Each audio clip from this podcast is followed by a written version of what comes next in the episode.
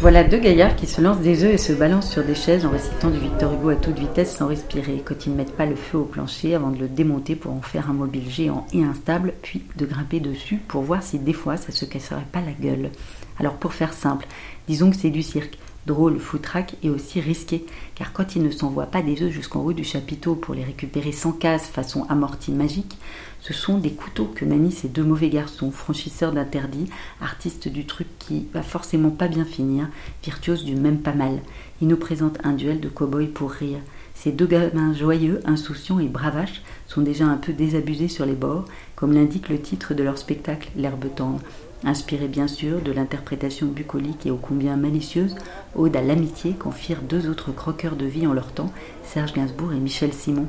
Pour cette herbe tendre-là, à voir sous chapiteau et dans les salles, ce sont Sébastien Vojdan et Jonas Serradin des Galapias, bien à l'aise dans leur croque qui nous invitent à la désobéissance.